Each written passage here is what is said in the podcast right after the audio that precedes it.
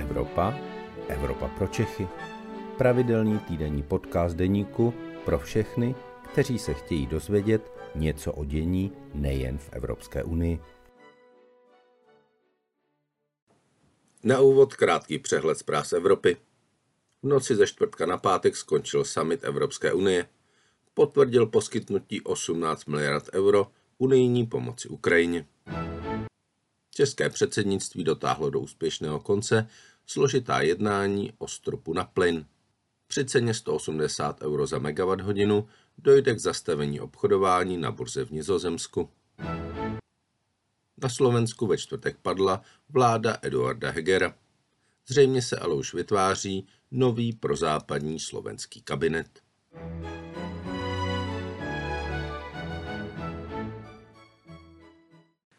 Dobrý den, je středa poledne a tak je tu vaše oblíbená Evropa pro Čechy, u které vás vítá evropský editor deníku Luboš Palata. Dnes se podíváme na situaci na Slovensku po pádě vlády Eduarda Hegera.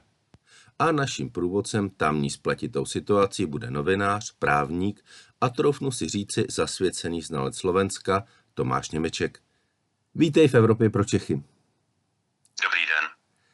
Tomáši, co se to na Slovensku děje? Padla nám vláda, ale zdá se, že se nám sestavuje nová? Teď je ten pohyb možná méně srozumitelný. Myslím si, že ještě čekáme tady na rozklíčování zákulisí, nicméně ano, e, klíčoví politici oznamují, že bylo dosažené nové většiny, tedy jak oni říkají 76, protože slovenský parlament je 150 člený. Zdá se, že s podporou té, řekněme, mm, liberální strany Svoboda a Solidarita, která eh, po prázdninách odešla z vlády a způsobila nyní její pád, tak nyní se zdá, že s její podporou by mohla nastat určitá rekonstrukce, kde v tom novém kabinetu má chybět hm, kontroverzní dosavadní ministr financí, vítěz voleb eh, Igor Matovič má být nahrazený státním tajemníkem Marcelem Klimkem.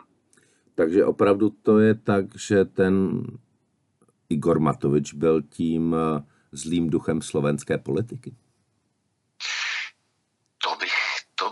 Nechtěl úplně na tento narrativ přistupovat. Vím, že je to velmi časté a řada slovenských komentátorů si to myslí. Eh, vím, že to velmi často zaznívá z, na stránkách například jako nejuznávanějšího mínkotvorného deníku Deník N, eh, ale byl bych asi v tom případem rozkládání viny, pokud je třeba hledat vůbec vyníka, asi trochu opatrnější. Pravda je taková, že Igor Matovič eh, vyhrál volby, což se nepovedlo mnoha slovenským politikům v dosavadní historii, že jeho protikorupční retorika byla nepochybně upřímná. Nikdo mu asi nemůže vmetat, že by sám nějakým způsobem snad byl skorumpovaný. To si myslím, že se neobjevilo nikdy ani v náznaku. Nicméně jeho bombastický styl, egomaniakální, typ politiky, eh, někdo to nazval takovou neurózou neustálou, potřebou vlastně stále mít v politice vzruchy, bombastické plány a sliby, eh, takže byl tím možná, kdo rozkolísával loďku, než tím zlým duchem. A je to tak, že zatímco Donald Trump eh, psal všechno nejdřív na Twitter a pak vyjednával, tak Igor Matovič psal všechno na Facebook a potom vyjednával? Ale zároveň jsme viděli, že když Igor Matovič chtěl, tak dokázal i dlouhé dny, ba týdny mlčet, což si myslím, že se Donaldu Trumpovi tolik nedařilo. Takže Úplně bych eh, nepřistupoval na ten častý výklad, že ten člověk je emocionál, kterým zmítají prudké city, návaly hněvu a, a lítosti. Velice často se mi zdálo, že chladně kalkuluje a umí počítat do těch 76, takže když bylo třeba vyjednávat v zákulisí, tak i on uměl stichnout. To bylo vidět právě v tom například letošním létě.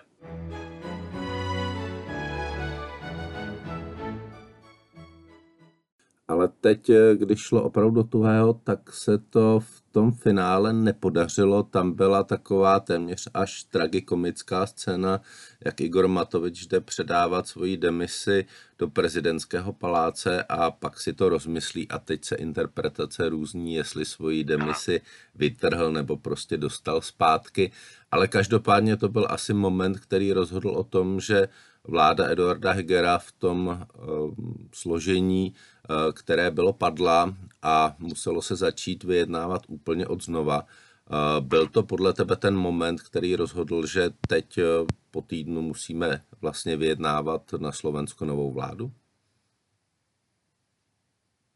No, já jsem četl několik uh, rekonstrukcí toho, toho dne, respektive uh, četl jsem rekonstrukci v deníku Postoj SK, který je, řekněme, tedy spíše konzervativní a, a tu v deníku N, a, který je spíše tedy liberální nebo středový. A zároveň tedy výpovědi jednotlivých politiků o tom, jak to vypadalo. Zdálo se, že v ten den D, že byly připravené různé scénáře, ale vládní koalici eh, tehdy opouštilo víc poslanců, než se čekalo. Čili ten pokus sehnat si nezávislé poslance, kteří podrží vládu v poslední chvíli, nevyšel, protože rychleji zkrátka tu koalici někteří poslanci opouštěli, než, než byli do ní přilákáváni. Takže to byla uh, jedna věc. Uh, že tam nastalo klížení uvnitř té koalice i, i bez Matoviče. Potom byly různé e, způsoby jednání, jestli mají cenu předčasné volby. Tam připomeňme, že ty řádné v termínu by zřejmě byly tedy na začátku roku 2024 a nyní se hraje o to, zda budou předčasné volby v červnu 2023, na podzim 2023, anebo v tom řádném termínu 2024. Čili to byla jedna věc. Pokud o tu Matovičovu demisi, on to později racionalizoval, respektive předseda jeho poslaneckého klubu to racionalizoval tím způsobem, že údajně se dozvěděl informaci, že i když tu demisi podá, takže to nepomůže, protože strana Sloboda a Solidarita nepodpoří rozpočet na příští rok. Zda to je pravda, nebo pokus o nějaké zpětné uspokojivé vysvětlení, to bych si úplně netroufal říct těch prvních chvílích zaznívalo, že mu údajně tedy zatelefonoval už v prezidentském paláci, jak on říká, významný člověk a měl se vyjádřit nějak v tom smyslu, že tedy bojovníci nemohou ustupovat mafii a že to mělo být spouštěčem, proč Igor Matovič vytrhl již podepsanou demisi kancléři slovenské prezidentky. Nicméně, stalo se. Myslím si, že ani možná tolik nejde o Matoviče jako racionální rozhodnutí strany Sloboda a Solidarita, které se to vyvolávání pádu vlády možná trošku vymklo z rukou. Eh, zaznívaly těsně před tím hlasováním informace, že takhle daleko to vlastně eh, nechtěli nechat zajít. Čekali, že Hegerovu podpoří v poslední chvíli trojce ultrakonzervativních nezarazených poslanců, hm, což se ale potom nestalo. A a zároveň straně Svoboda a Solidarita jako opravdu masivně klesají preference. Čili je možné, že i na jejich straně nastal racionální odhad, že předčasné volby nejsou v jejich zájmu a že se pokus prodloužit vlastně trvání té současné vlády nebo Hegerovy vlády číslo dvě. Možná až do řádných voleb, možná do podzimních, uvidíme.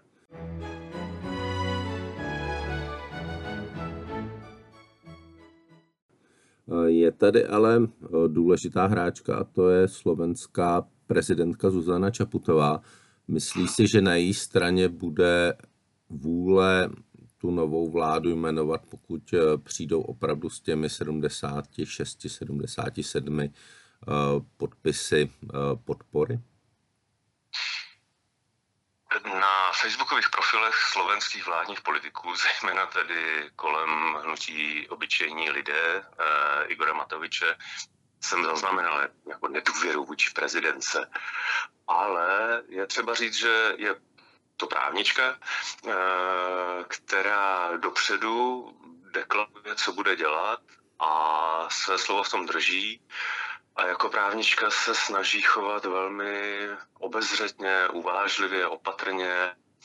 Mm, ohledně té vlády, tam je třeba říct, že nějaká úřednická prezidentská vláda nemá na Slovensku tradici a prezidentka jako to vzkázala celkem jasně, že není jejím úmyslem toto vytvářet, ač z toho někteří vládní politici stále podezírají. Čili zdálo se mi, že prezidentka eh, se snaží dávat té situaci nějaké mantinely, že tedy chce řešení v dohledném mm, časovém horizontu, ale že nezamýšlí do toho vstupovat úplně aktivistickými kroky. A když se Hegerova vláda po volbách, po prázdninách rekonstruovala, na místo těch eh, odešlých ministrů ze Slobody a Solidarity, eh, tak prezidentka akceptovala nominace dílem nestranických ministrů, ale dílem i třeba vyhraně konzervativních ministrů, kteří nebyli očividně úplně pokuti, ale jmenovala je do vlády i tak. Čili zdá se mi, že si ctí svoji roli a, a že je dosti zdrženlivě.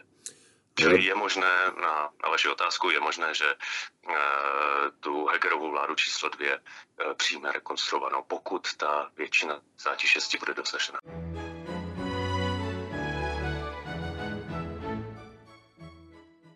Eh, já si teda vzpomínám na takový moment při přebírání demise, demise od Eduarda Hegera, kde, ta, kde prezidentka jasně řekla, že eh, z jejího pohledu jediným východiskem jsou předčasné parlamentní volby.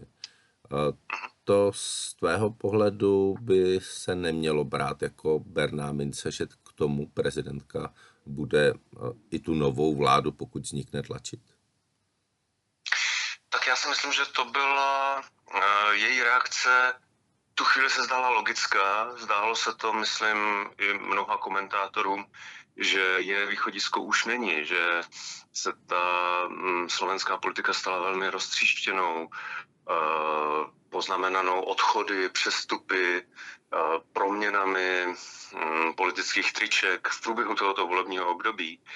Eh, čili to hodnocení, že jediným řešením jsou zřejmě předčasné volby, nebylo v tu chvíli nějak eh, překvapivé. Zdálo se, že vyjadřuje názor řekl bych snad všech komentátorů, odleva doprava, od konzervativních po progresivní. A pokud ale nyní eh, ten premiér v demisi Heger a eh, strůjce pádu vlády, uh, Richard Sulík, uh, ovšem zároveň jako donedávna člen slovenské vládní koalice, uh, indikují, že, že našli tu zhodu na, na nové většině, tak to si myslím, že je trochu změná situace a pokud se tedy opravdu ukáže většina a bude stabilní, tak asi není důvod ty sloven, slovenské předčasné volby iniciovat. Notabene, když to není podle tamní ústavy právě snadné. No a aby jsme to měli jednodušší, tak tady máme ještě další zápletku a to referendum o předčasných volbách, které zřejmě tentokrát bude opravdu muset být e, vypsáno a vypadá to na leden. E, co s tím může tohle referendum udělat? Se zdá, že ne mnoho. že se právě tím lednovým termínem nepodaří dosáhnout dostatečné většiny eh, a že ty snahy eh, opozičního vůdce a dříve dlouholetého premiéra Roberta Fica o vyvolávání referenda, kterým by tedy rozkolísal uh, tu, tu současnou vládu, že jsou spíše takovou jako politickou kampaní než vážně míněným, uh, uh, vážně míněným krokem. Uh, už o to, o to spíše, že toho času na ty předčasné volby by skutečně nezbývalo mnoho, kdybychom připustili teoretickou možnost, eh, že eh, referendum vlastně umožní to samorozpouštění, samorozpouštění parlamentu. Já přiznávám, že tuto akci neberu příliš vážně, možná i podceňuji, a, a že nečekám, že odtamtud přijde nějaký, jako, hm, že by hlas lidu nějakým způsobem jako nečekaně změnil ten vývoj politiky. Myslím si, že to opravdu záleží na tom, jestli se nová většina urodila nebo ne. Pokud ano, tak ta vláda může pokračovat. E, pokud ne, tak potom bude asi snahou všech hledat nějakým rozumným způsobem ústavní většinu, která by vedla, tedy 90 hlasů, která by vedla e, k předčasnému rozpuštění, skončení toho volebního období. Já jenom tady připomenu, že eh, tím zásadním momentem, aby referendum platilo, je nadpoloviční účast eh, voličů. což bylo splněno ve slovenské historii pouze u jednoho jediného referenda, a to u referenda, kdy Slovensko vstupovalo do Evropské unie a i tam to bylo o fous a všechna ostatní slovenská referenda dopadla, pokud je účast, velmi špatně až katastrofálně. Takže tolik k referendum.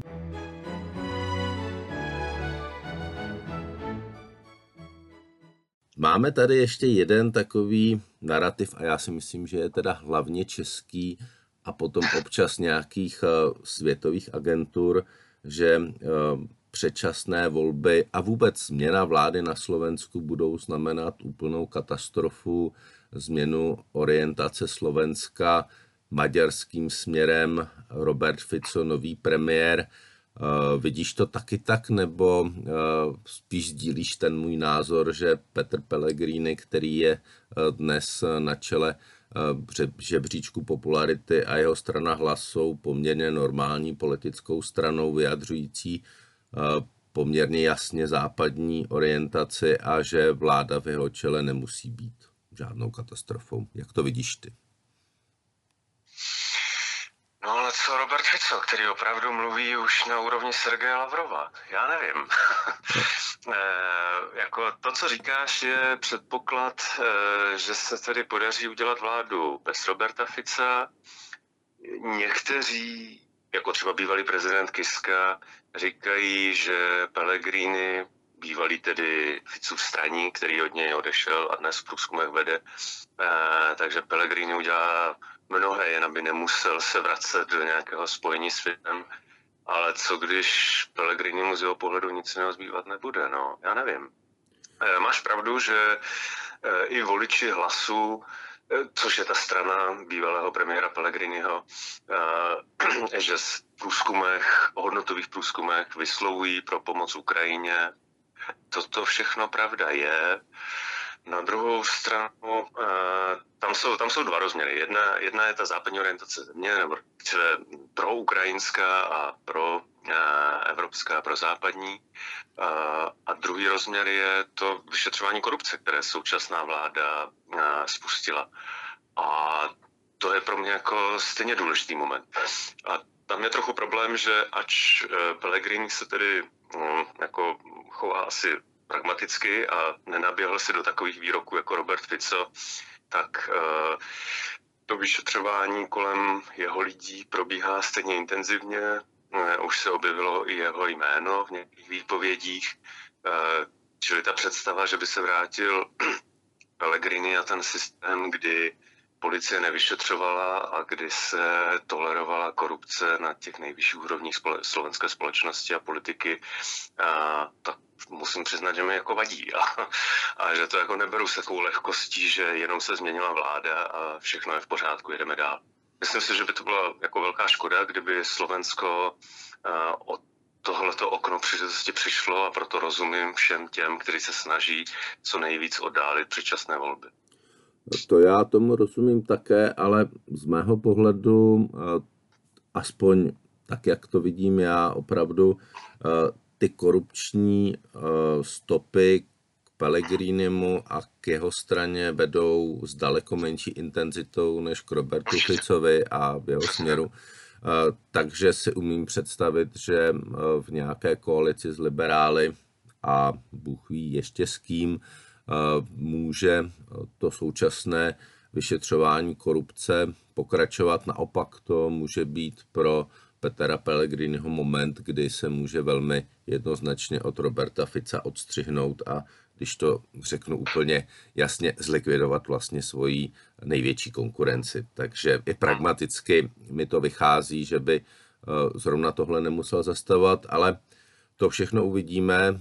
Uvidíme, jestli eh, této změně a pokud k ní dojde, jestli k ní dojde na jaře, v létě nebo na podzim nebo až příští rok na jaře. Každopádně no, budeme tu situaci na Slovensku dál sledovat a já jsem moc rád, že s nám pomohl rozklíčovat alespoň ty současné momenty a tu současnou spletitou situaci a budu se těšit někdy příště v Evropě pro Čechy naslyšenou. Hezký den. Díky za pozvání a díky za tenhle pořad. To byl podcast Evropa pro Čechy. Příští díl poslouchejte opět ve středu ve 12 hodin. Naslyšenou se s vámi těší váš Luboš Palata.